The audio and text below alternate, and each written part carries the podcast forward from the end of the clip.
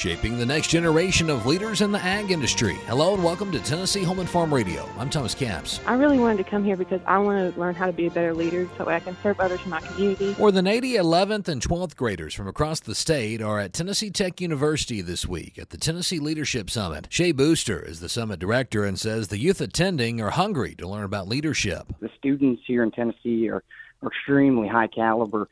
Uh, they're motivated, they're energized, and they're ready to engage with with the learning, with the content, and with campus.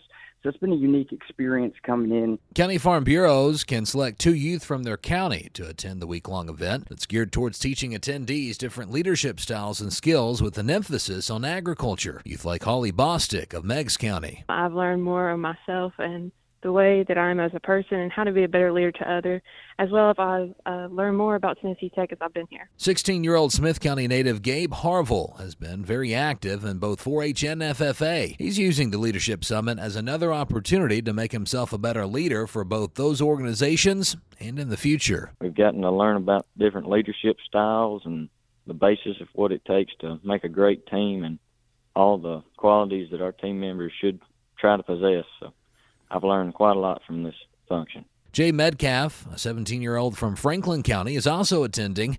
He says it's both educational and fun. Even if you aren't really interested in agriculture, but you have some sort of hobby or skill set that you think can you can hone and focus into some other career path, I think it'd be great for you.